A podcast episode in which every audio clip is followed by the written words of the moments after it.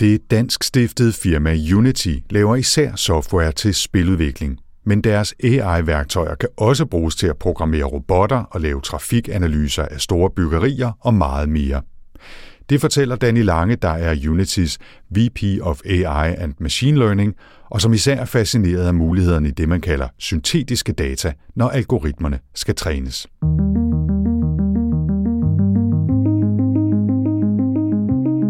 Velkommen til AI Danmark podcast. AI Danmark er et treårigt projekt, som hjælper små og mellemstore virksomheder med at komme hurtigere i gang med at udnytte data og AI-værktøjer i deres digitale omstillingsproces.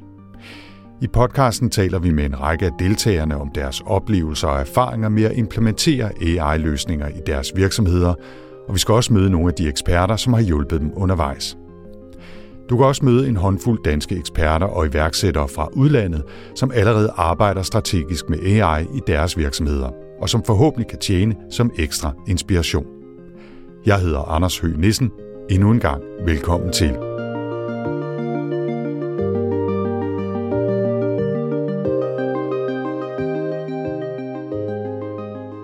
I denne episode skal vi møde Danny Lange fra Unity Technologies, et dansk stiftet firma, som især laver software, der kan bruges til at skabe computerspil, selvom de også kan bruges til meget andet altså, som vi skal høre senere. Men her først en introduktion til Danny og til Unity. Så jeg er Danny Lange, og jeg er Senior Vice President for øh, kunstig intelligens i øh, spilfirmaet Unity, hvor jeg til daglig leder en, en stor gruppe af øh, udviklere omkring øh, brugen af kunstig intelligens i, i spil, men måske også mere vigtigt i, i andre områder uden for spil, som vi måske kan tale om senere. Og bare for at få placeret dig på landkortet og det indre verdensbillede, hvor sidder du henne? Øh, jeg bor lige uden for Seattle, øh, og arbejder, vi har et kontor her i Seattle, men vi har også et hovedkontor nede i San Francisco. Mm. Og ellers er vi er Unity repræsenteret omkring 30 kontorer rundt omkring i verden, inklusive et stort kontor i København. Nu arbejder du så med AI som, som hovedfokus. Øhm, hvordan er du kommet ind på det? Fordi øh, du har jo en, en lang og glorværdig karriere med at arbejde med mange ting inden for, inden for IT øh, og, og mange områder der. Hvordan kom du ind på at arbejde med kunstig intelligens? Ja, jeg startede ikke øh, sådan på den mere traditionelle side omkring kunstig intelligens. Jeg har altid betragtet mig selv som en softwareingeniør, men jeg har altid været fascineret over øh, systemer, der kunne gøre noget øh, automatisk. Så jeg har øh, helt fra, fra starten arbejdet med øh, det, vi kalder autonome agenter, det vil sige software, der kan arbejde øh, for sig selv. Øh, jeg startede ud hos øh, IBM øh, Research for mange år siden med at bygge software, der kunne flytte sig selv fra computer til computer. Øh, noget, som kunne ligne øh, virus, computervirus, men øh, skal vi sige, var den gode slags, der kunne udføre nyttigt arbejde. Hvad er det, der øh, har trukket dig ind på det her område? Altså, du har startet med det tidligt, dengang det i godsøjen bare var øh, automatisering af software øh, i en eller anden relativt primitiv forstand. Hvad er det, der fascinerer dig ved det? Det, der er fascinerende ved det, det er jo, at øh, softwaren med, med relativt simple midler kan blive, blive autonom, kan øh, tage højde for nye situationer og så at sige overleve dem eller tilpasse dem. Og øh, jeg har hele tiden været på forkanten af det, hele tiden sagt, øhm, hvad er det næste, vi så kan gøre, hvis, hvis, hvis vi har succes her, hvad er det næste, vi kan gøre. Og, og så må vi jo sige, at så har verden jo udviklet sig, i hvert fald fra min synsvinkel, en, mm. en gunstig retning med større og større mængder af data og, og, og mere og mere øh, kraftfulde systemer, der kan, kan behandle de her data. Og, mm. øh, og det er jo i virkeligheden de der data, der er roden til, til, til den her øgede automatisering, der finder sted og det vender vi helt sikkert tilbage til. Du arbejder som, som sagt med kunstig intelligens hos Unity. Kan du ikke komme med nogle eksempler på, hvordan det bliver brugt i Unity? Et område, vi bruger kunstig intelligens på, er selvfølgelig at kunne øh, gøre de personer, de, de, de, øh, nu skal jeg finde de danske ord her, de, det hedder NPCs, så det er non-player characters. Så NPCs er, er dem, du kan spille mod og med i, i spil, de små personer, øh, som ikke er andre spillere, så det vil sige, det er computeren. Og øh, der udvikler vi så, har vi så udviklet en lang række metoder, hvorved at de kan, øh, de kan trænes til at, at spille med dig, frem for at øh, blive programmeret af en programmør. Så simpelthen ved at de små øh, spillere, de små personer, du spiller mod øh, i computeren, de, øh, de lærer at, at, at modspille dig, de lærer at undgå dig, eller de lærer at spille med dig, men at det er dem, der lærer, og ikke en programmør, der har programmeret det hele. Det er en af eksemplerne. Øh, jeg vil faktisk også lige understrege, at det, det gør, giver også mulighed for at bruge de teknikker i andre områder. Som for eksempel, jeg vil give nogle eksempler, som for eksempel, hvis du øh, vil undersøge øh, om en given øh, bygning, hvis du er arkitekt for eksempel, øh, hvis om en given bygning, hvis du kan have øh, 100 personer inde i den bygning, og der er ildebrand et eller andet sted i bygningen, kan de så slippe ud af den. Ikke? Så forestil dig, det, det er ligesom et spil. Du har en bygning, du har alle de her små NPC's, og de skal løbe i sikkerhed ned ad en, en, en nødudgang, ud af en trappe, ud af bygningen. Og, og der kan man så også bruge den her teknik til, øh, til ligesom at, at simulere øh, øh, en, en, en flok menneskers øh, adfærd i en bygning, hvor de alle sammen følger hinanden, og de alle sammen leder efter en udgang. Så der er en masse forskellige applikationer det her, også uden for spil. Men, men frem for alt gælder det om, at for de her computersystemer, de her øh, characters til at opføre sig som om de mennesker. Og hvordan er det integreret i et, i et Unity-produkt? Altså hvis man som Unity-bruger øh, gerne vil udforske anvendelsen af de her NPC'er, hvordan er det så integreret i jeres øh, produkter? Kan du sige ja. lidt om det? Ja, så vi har øh, i, øh, i Unity-systemet har vi en lang række øh, pakker, pakker der kan øh, bruges til at lave grafik med, og pakker der kan bruges til en hel masse elementer af typiske elementer af spil. Og en af de, nogle af de pakker er så omkring, hvordan man animerer sådan nogle characters i et spil, øh, og kan inkludere det. Um, men, men det er interessant, fordi det er en noget anden måde at lave det på, end når man sætter sig ned og programmerer et spil. Fordi det er noget med at, at bruge, bruge det, vi kalder simuleringer, til at lade, lade de her agenter øh, spille mod hinanden og lære øh, finesserne i spillet øh, øh, hen ad vejen gennem millioner af spil. Og sig lige lidt mere om det, altså fordi det er jo en del af udviklingen af, af de her pakker i, i jeres produkt. Altså, I giver brugerne muligheden for at anvende noget, som er en eller anden grad af kunstig intelligens eller automatiseret software, øh, avancerede algoritmer, men I har jo også udviklet det, der skal være i produktet. Så fortæl lidt om, hvordan øh, man gør det. Jeg, øh, jeg har en stor gruppe på Unity, som, som arbejder med de her teknologier, og som øh, udvikler algoritmerne. Men vi skal, vi skal lige huske på, at, at, at, at selvom algoritmerne er vigtige, så det, det, der er endnu mere vigtigt, det er selvfølgelig øh, de data, man behandler med de her algoritmer. Ikke? Det, det, det, det sætter os i stand til, det er selvfølgelig at øh, bruge de data til at skabe smarte NPC's eller smarte agenter i spillene. Jeg så faktisk øh, et par af jeres eksempler på Made with Unity øh, AI. Altså der er jo også øh, udviklingen af augmented reality robotter, som bliver øh, udviklet ved hjælp af, af jeres øh, AI-værktøjer og mange andre anvendelser, der er robotfodbold og den slags ting, som ligger uden for det, man måske traditionelt tænker på som, som Unity, som jeg tror, at dem, der kender jeg nok vil sige, øh, er fokuseret på spil, altså computerspil. Men i, jeres værktøjer bliver brugt til meget andet, som du siger. Nu, nu er jeg glad for, at du nævner robotterne, fordi mm. det er jeg har en stor gruppe af, af robotudviklere under mig. Øh, og når jeg siger robotudviklere, så er det altså øh, softwaren. Det, der skete øh, under øh, coronaen her, det var jo, at øh, faktisk i næsten to år, så var der ikke mange robotingeniører og robotudviklere, som kunne komme i nærheden af deres robotter. Og øh, de fandt jo så ud af, at vi i Unity har også nogle pakker for robotter, som gør, at du kan du kan simulere din robotarm eller din mobile robot i Unity. Og vi har de der standard programmeringsgrænseflader, som robotudviklere bruger, dem har vi også puttet ind i Unity. Så du kan faktisk sidde og programmere din robot til at løse opgaver, men i Unity-spilmaskinen øh, frem for i den, i den virkelige verden. Ikke? Og det er der rigtig mange udviklere, der har, har brugt de sidste par år. Og selvom de er tilbage i deres laboratorier nu og kan råde med de rigtige robotter, så bliver de faktisk ved med at bruge Unity, fordi det er meget hurtigere at arbejde på en spilplatform med øh, kompliceret teknologi som robotter, fordi at den hardware, der er i robotterne, og mekanikken er faktisk øh, ret besværlig at have med at gøre. De går i stykker, og det tager lang tid. Øh, men når du arbejder i Unity, kan du også speed hastigheden lidt op. Ikke? Du behøver jo ikke at, at, at køre på menneskelig tid. Du kan jo kører lidt ekstra hurtigt i Unity og ser, om robotten rent faktisk kan løse opgaven, inden du begynder at råde med den mekaniske robot. Så Unitys e AI-værktøjer kan bruges til at styre og animere virtuelle karakterer i computerspil, men også til for eksempel at træne en robotarm i en produktionslinje. Som Danny er inde på, så er data det helt uomgængelige råmateriale til udviklingen af AI. Algoritmerne skal bruge kolossale datamængder, når de skal træne og lære, hvordan de hurtigst muligt kommer frem til det bedste resultat, hvad enten det så handler om NPC'er i spil, om robotarbejde eller om selvkørende biler. Øh, data er jo, øh, repræsenterer jo, skal vi sige, adfærd. Det repræsenterer jo faktisk øh, intelligente beslutninger. Jeg har jo haft fortid både hos Microsoft, hos Amazon, hos Uber, og det, der er fællesnævner for, for, for min beskæftigelse i det firma, er jo at bruge øh, kundedata til at gøre firmaet mere effektivt.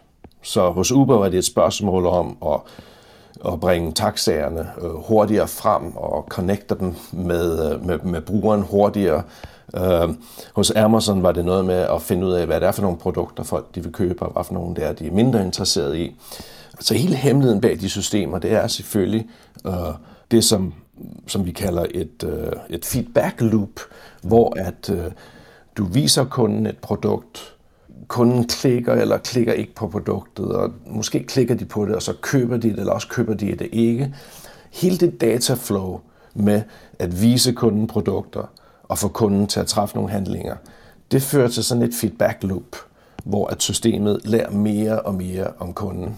Øh, både den individuelle kunde og store segmenter af kunder. Og det er afgørende for, når du skal sælge et produkt, eller når du skal sørge for, at der er en taxa på det rigtige sted på det rigtige tidspunkt, og det er også afgørende for øh, i, i, i, i spilverdenen for øh, at finde ud af, hvad for nogle spil kan du godt lide at spille, og hvad for nogle kan du ikke lide at spille. Øh, så, så, så, så, så det feedback loop af data og handlinger optræner så et system til at blive smartere og smartere og smartere, jo mere det bliver brugt. Jeg tænker også, at der for eksempel i forhold til de non-player characters, øh, øh NPC'er, du har nævnt nogle gange, er nogle andre typer data, som er relevante. Altså man, man lærer dem at, at øh, arbejde med, hvordan menneskekroppe kan bevæge sig, eller hvordan fysik fungerer ude i virkeligheden, eller hvad sker der, hvis den her øh, person falder ned fra en stige, eller øh, noget af den stil. Altså der er også den type data involveret i, i udviklingen af den AI, I arbejder med, ja det er jo det, er jo det der er så, så interessant ved data, det er jo, at vi vil altid gerne have flere data. Jo mere data vi får, jo bedre. Og der er, er spilmaskinen jo fantastisk, øh, fordi du kan jo nu starte med at generere de der data selv, og inden for rammerne af et spil. Så for eksempel har øh, udviklet vi et øh, lille øh, indendørs fodboldspil øh, med fire spillere på hver, på hver hold, der skulle spille fodbold mod hinanden. Og det eneste, vi fortalte øh, computeren er sådan set, at, at bolden den sådan kan bounce rundt mellem spillerne, og der er en barriere, og der er to mål. Og øh, det eneste andet, de får at vide, det er, at, øh, at det er godt at score, og det er ikke så godt at blive scoret på. Og når de så spiller øh, nogle millioner spil mod hinanden, starten helt tilfældigt, så lærer de hen ad vejen, lærer de at finde ud af at spille sammen, de lærer at score, og de lærer at forsvare sig. Og uden at vi har fortalt nogle af de her NPC's om de forskellige roller i et spil, et fodboldspil, så efter nogle millioner spil, så finder de faktisk ud af, at en af dem spiller forsvar, en af dem faktisk spiller målmand, og de tre andre, de, de er, de er angrebsspillere. Og hvis, hvis målmanden får bolden, så trækker målmanden op og bliver en angrebsspiller, og så er der en af de andre spillere, der falder tilbage og bliver, bliver målmand. Ikke? Og det er dybt fascinerende, for det har vi jo ikke bedt systemet om. Det er bare noget, systemet har fundet ud af helt af sig selv. Og det er det, der er styrken ved syntetiske data. Øh, det er, at, at, at du har så mange af dem, så du kan, du, du kan lade det her system køre i timer eller i dagevis, ikke?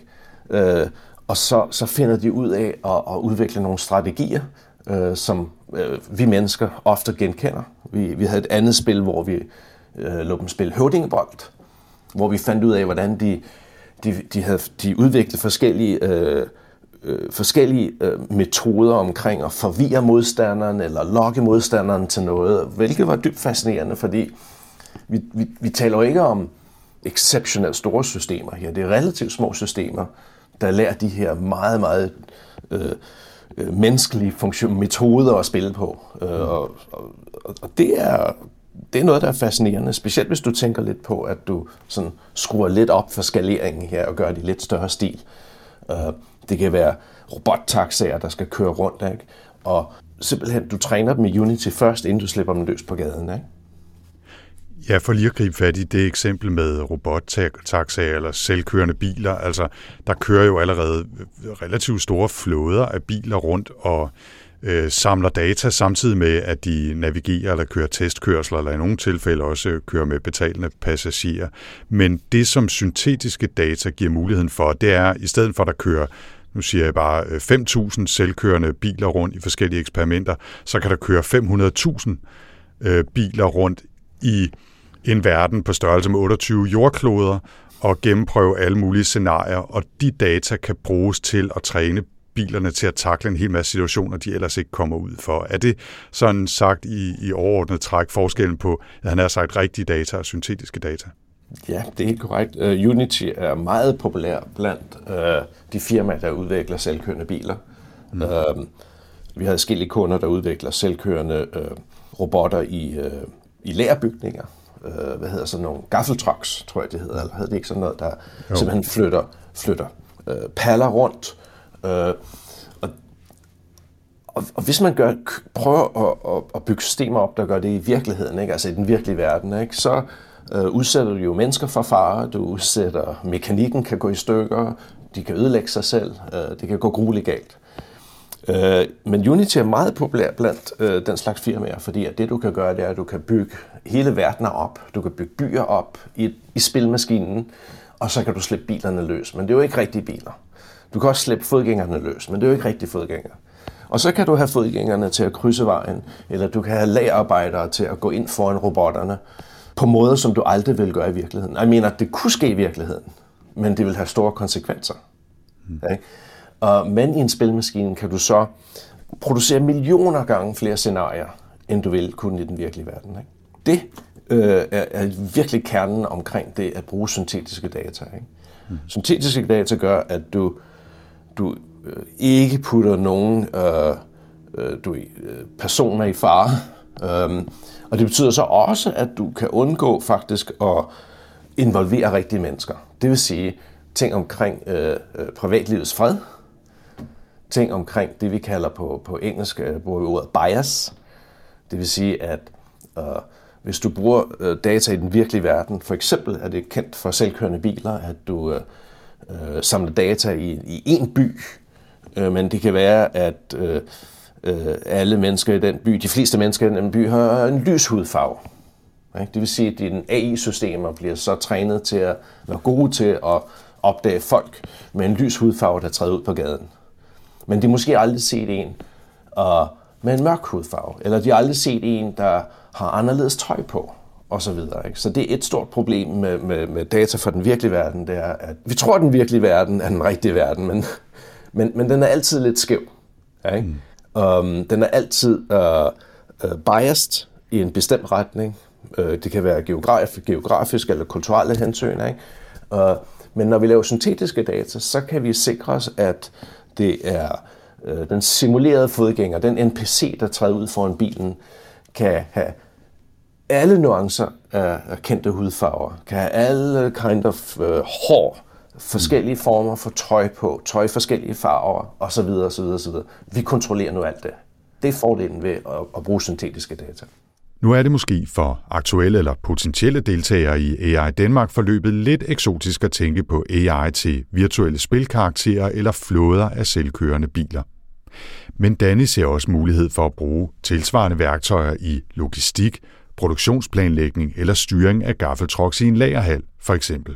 Det, der er interessant ved de her teknologier, er jo, at, at der er en lang række områder, som ikke umiddelbart falder en ind sådan som værende, øh, skal vi sige, typiske øh, AI-områder, typiske syntetiske dataområder. Lad mig give nogle, nogle, lad mig give nogle eksempler, som for eksempel sådan noget som logistik. hvordan man, man pakker en, en, en flymaskine optimalt. Uh, tænk, tænk lidt i retning af et, af et, af et spil Tetris. Ikke? Det er simpelthen noget, at du har alle de her pakker i forskellige størrelser. De skal alle sammen ind i flyvemaskinen, og det skal være ret optimalt. Men der er utrolig mange faktorer. Det er ikke kun størrelsen af pakkerne, der betyder noget. Det er også vægten af dem, der betyder noget. Uh, hvilke pakker, der kan ligge du ved, nederst og i den ene side og den anden side. Der skal, de skal have den rigtige balance. Det er i virkeligheden... Uh, ja, jeg, jeg, jeg jokede lidt med Tetris, men det er i virkeligheden et spil af Tetris. Ikke?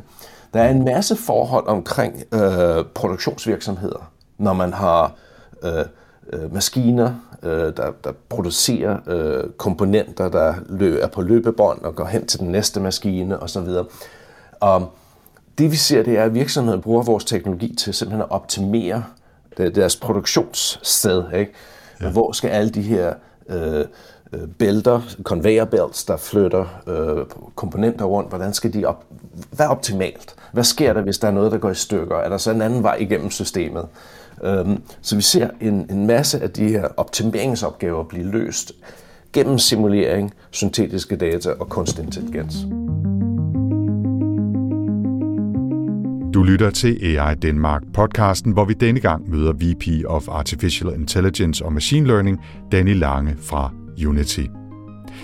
Indtil nu har fokus mest været på anvendelsen af AI hos Unity og Unitys kunder. Men der er jo også udfordringer ved AI, både lavpraktisk og mere principielt. Og det skal vi høre mere om nu. Hvis vi lige træder et, øh, et skridt tilbage. Nu har du øh, solgt AI, at der er masser af muligheder i det, og det ser vi jo også øh, uden for Unity. Det bliver brugt rigtig mange steder, og rigtig mange vil gerne arbejde med det. Hvad er udfordringerne ved at arbejde med AI, øh, sådan måske generelt, du har allerede nævnt øh, bias og den slags ting, men også sådan lidt tættere på hverdagen. Altså hvad er det for nogle principielle og praktiske udfordringer, der er ved, ved brugen af AI? Jeg tror, den, den mest fundamentale udfordring er, at øh, vi stadigvæk er mange, som, som jeg vil sige, er, er blevet uddannet som, som programmører, som systemudviklere. Og det vil sige, at øh, vi skriver noget kode, eller vi udvikler nogle systemer, eller vi skriver nogle love, vi mennesker, og vi tester dem, og vi udtænker alle muligheder omkring dem, og så stempler vi dem og siger, det er det. Ikke? Så shipper vi en, en, en software ud, eller vi putter en lov på tryk, og så videre. Og vi, er, vi, er, vi har den fulde kontrol. Så hvis det virker, er det vores skyld, og hvis det ikke virker, er det også vores skyld. Ikke? Men det, der sker, når du skifter over mod brugen af kunstig intelligens, er jo, at de her systemer øh, er jo tilbage til det her feedback loop. Ikke? De her systemer, de, øh, de lærer selv, de forbedrer sig selv. Øh, og så træder vi mennesker jo lidt til side. Og det, der er problemet, eller udfordringen i det, det er, hvordan sikrer vi os, at de systemer stadigvæk fungerer, som vi gerne vil have dem til at fungere. Fordi vi har ikke længere programmeret dem som sådan. Der er måske en algoritme derinde, men det er ikke altid, at vi kan forudse konsekvenserne af de her systemer, når vi slipper dem løs. Og der skal vi som mennesker så starte på at tænke lidt anderledes. De sidste 10 år er, er, er, har tingene allerede udviklet sig meget i retning af, at man ikke længere bare slipper de her systemer løs, men faktisk øh, en af de øh, mest spændende emner for tiden, det er, hvordan holder man øje med sin kunstig intelligenssystem? Hvordan ved man, når det begynder at gå på, på afveje og optimere for noget, som man måske, måske ikke er hensigtsmæssigt for ens forretning. Ja, altså, hvad kan man sige, et relateret problem er vel også det, man taler om som et black box problem, ikke? Altså, det kan være svært at finde ud af, hvordan et, en algoritme eller en kunstig intelligens er nået frem til et bestemt resultat. Er det stadigvæk en, en udfordring? Ja, det er stadigvæk en udfordring. Mm. Og udfordringen er faktisk øh, går videre end algoritmen. Ikke? Altså, vi ser det inden for øh, for, for, for de sociale medier, øh, hvor alle de her teknologier jo er, er i fuld flor, at når folk skriver noget, noget måske noget negativt eller noget, øh, noget, noget fake news, så får det flere kliks end det mere kedelige, end de mere kedelige nyheder, ikke? Um, og det vil sige, at algoritmen i de her tilfælde for eksempel og forstærker øh, fake news, fordi at det får bare flere klik. Og det er jo ikke fordi, at der er nogen, der satte sig ned og sagde, at vi vil, vi vil promovere fake news. Det er simpelthen bare sådan, det virker. Og det kan man ikke. Øh, altså, jeg bliver overrasket gang på gang over de her systemer. Ikke? Der, er, der er mange af de her ting, man simpelthen ikke kan forudse. Ikke? Det, man skal være klar over, det er, at man skal være klar til at reagere. Altså, man skal holde øje med systemerne, man skal se øh, resultaterne af dem, og være klar til at reagere og slå ned, når det bliver uhensigtsmæssigt. Fordi øh, ellers så ender verden jo med at øh, bare blive drevet mod alt det, som giver flest kliks, eller giver flest resultater, ikke? uanset hvad resultaterne er. Ikke? Jo. Hvis man har mulighed for at afprøve algoritmen på en, øh, mange, mange flere øh, millioner eller milliarder input fra syntetiske data eller syntetiske brugere, så kunne man jo sige, okay, men den her algoritme er gået skævt på grund af det og det, men vi har øh, 10.000 andre eksempler på, hvor den faktisk skal bevæge sig i en positiv retning, så kunne vi prøve at implementere den version af algoritmen i stedet for. Altså, det ligger der jo også i det, kan man sige. Det kan godt være, at man ikke ved, hvordan den er nået frem til resultatet, men man kan demonstrere, hvordan den kommer frem til et andet resultat på baggrund af nogle andre data. Ja, og der, der har du faktisk fat i, i, i i, i kernen af det hele. Du spurgte lidt om, hvad det er, der er så specielt med kunstig intelligens. Mm. Det er jo basalt set, at det er, hvad vi kalder en datastyret teknologi. Og der er det, at de syntetiske data kommer ind, fordi at data fra den virkelige verden, de er ikke så kønne, som folk går rundt og tror. Vel? Altså vi ser det på sociale medier, ikke? Øh, vi ser det, når vi udvikler robotter osv., at øh, den virkelige verden er ret begrænset. Øh, da jeg beskæftigede mig med selvkørende biler på Uber, der konstaterede vi jo, at omkring 98-99 procent af tiden, når sådan en robotbil kører rundt, så sker der jo ikke andet, end at den følger bare bilen foran sig, fordi der er trafik. Og der, bilen foran, den bremser, så bremser du. Og når den kører, så kører du. Der var forbavsende få tilfælde af cyklister, der kastede sig ud foran bilen, eller fodgængere, der sprang ud, eller et barn, der, der tabte en bold og løb ud efter den, osv. Og det er dem, vi tænker på, de situationer altid, men der var i virkeligheden meget få af dem. Der var så få, at vi simpelthen ikke havde nok af dem til at sikre os, at systemerne faktisk virkede. Der blev du nødt til at gå ind og bruge syntetiske data. Ikke? Men tilbage til, det, til datastyret udvikling, det er meget vigtigt at gå ind og øh, skabe sin data selv, for at sikre sig, at man er, har kontrol over situationen, så det hele ikke bare bliver drevet af, af bias i, i, din, i din befolkning eller i dit system, øh, men at du som udvikler tager ansvar for dit system ved at træne det på øh, et optimalt sæt data, som du har ansvar for. Når jeg så siger, at du har ansvar for, betyder det også, at, at du skal sikre dig, at dine syntetiske data ikke er biased. Du skal sikre dig statistisk set og have mennesker med, med forskellige overbevisninger, der kigger på dem og, og, og så videre. Så det, det, det er dataen, det handler om. Og derfor, er, nu ligger der ord over i munden, ikke, Daniel, det er ikke med vilje, men, men altså, øh, de her spørgsmål, der er dukket op omkring dataetik og etik i algoritmer og forsvarlig anvendelse af AI og transparens i AI osv., det er også vigtigt. Det er lidt det, jeg hører dig sige, øh, hvis vi skal udvikle forsvarlige løsninger. Ja, og, og, og øh, hvis vi ser inden for, for øh, øh, helse, altså sundhedsområdet, øh, Øh, så er det jo faktisk gået hen og blevet sådan lidt trist, ikke? fordi der er en masse data, vi ikke kan komme i nærheden af. Øh, og der tror jeg, at, at det er vigtigt at, at, at, at virkelig gå tilbage og sige, at altså, en af de ting, man kan gøre med, øh, med syntetiske data, det er, at man kan, man kan tage, man kan tage øh, data for patienter, og så kan man rent faktisk genskabe et sæt syntetiske data, der har de samme karakteristika som de rigtige patientdata.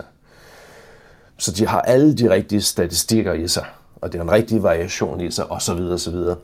Men der er ingen af de der syntetiske patient øh, records, der har noget som helst med en virkelig patient at gøre. Ja, så du kan, ikke, du kan ikke gå tilbage. Og der, der, der er nogle muligheder inden for det område, om, hvor, hvor du simpelthen øh, kreerer nogle datasæt, som du så kan arbejde på. Fordi at der er ikke nogen rigtige mennesker bag dem. Men de har alle de samme egenskaber som det originale datasæt. Ikke? Uh, så der er nogle muligheder inden for det område. Uh, jeg vil sige, at jeg tror, at vi over de næste 10 år har, har, har vi har lang vej igen uh, inden for manipuleringen af, af data for kunstig intelligens. Det er lige før, at man skal tænke på, at alle de her NFC'er, I arbejder med, de har også health records, som I så også kan bruge til, til videreudvikling af løsninger. Man nærmest skaber en, en, en hel befolkning med en hel masse forskellige karakteristika, som man kan bruge i mange forskellige aspekter. Men, ja. Ja, du nævner faktisk meget en vigtigt aspekt, som en af de ting, der generer os rigtig meget, det er, at vi typisk træner systemer fra bunden af hver gang. Mm. Og det vi meget gerne vil gøre, det var, at vi vil meget gerne videreudvikle de her modeller, så vi ikke øh, så, så vi tager øh, så vi ikke tager øh, en NPC og træner den fra scratch hver evig, hver gang, ja, ikke? men at vi simpelthen gør den bedre og bedre til flere og flere forskellige opgaver øh, igennem øh, forskellige øh, træningsfaser af forskellige opgaver.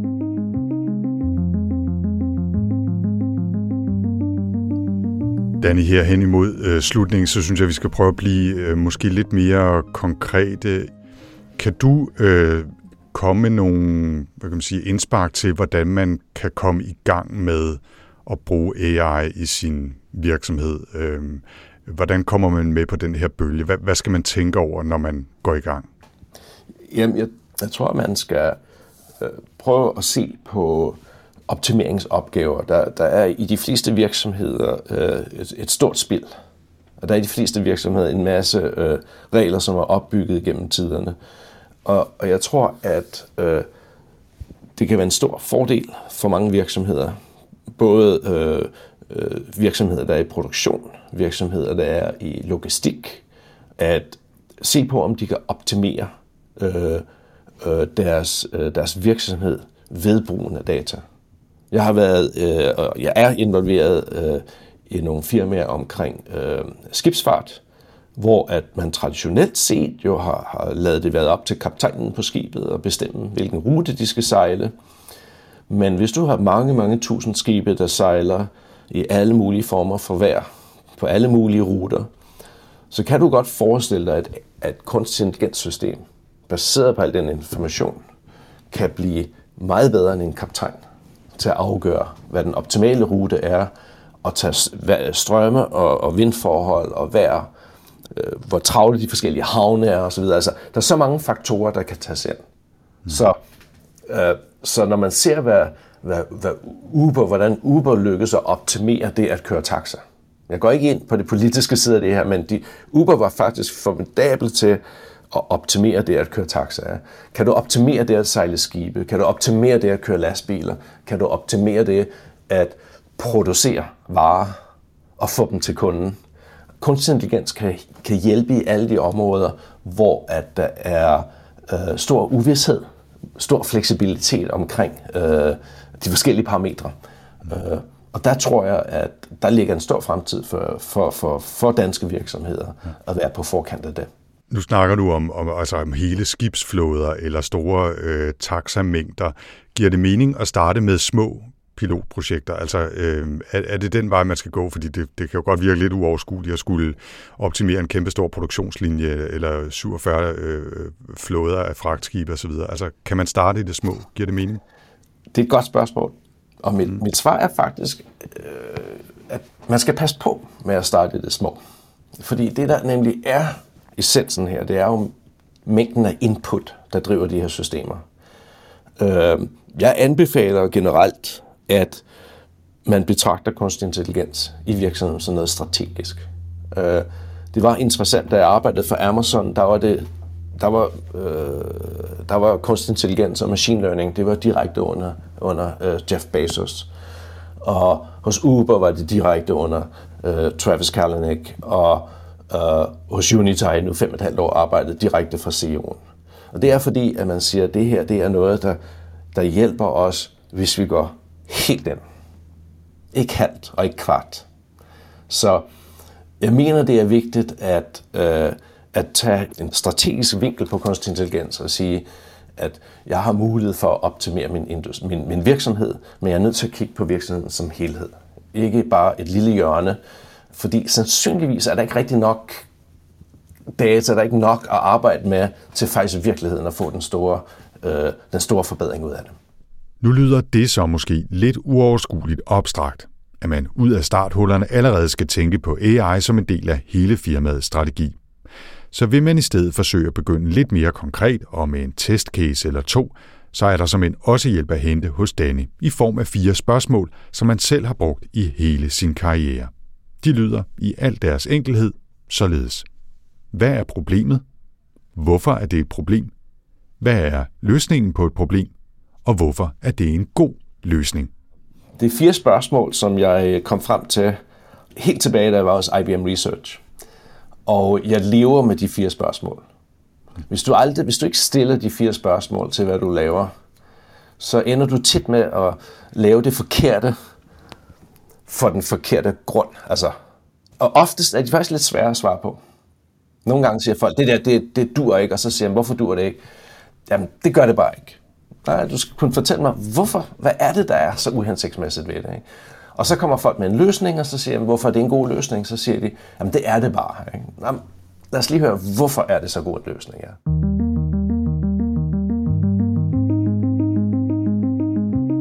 Med det slutter denne episode af AI Danmark podcasten. I denne episode medvirkede Danny Lange, VP for AI and Machine Learning i Unity Technologies.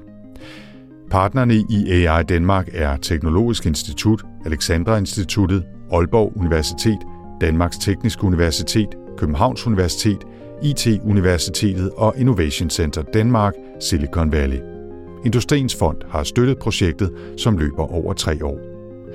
Hvis du vil vide mere om AI Danmark og hvordan AI kan styrke din virksomhed, eller er du nysgerrig efter at blive en del af projektet, så besøg aidanmark.dk eller find AI Danmark på LinkedIn.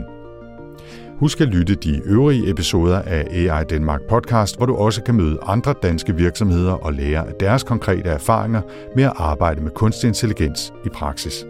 Jeg hedder Anders Høgh Nissen. Tak for denne gang.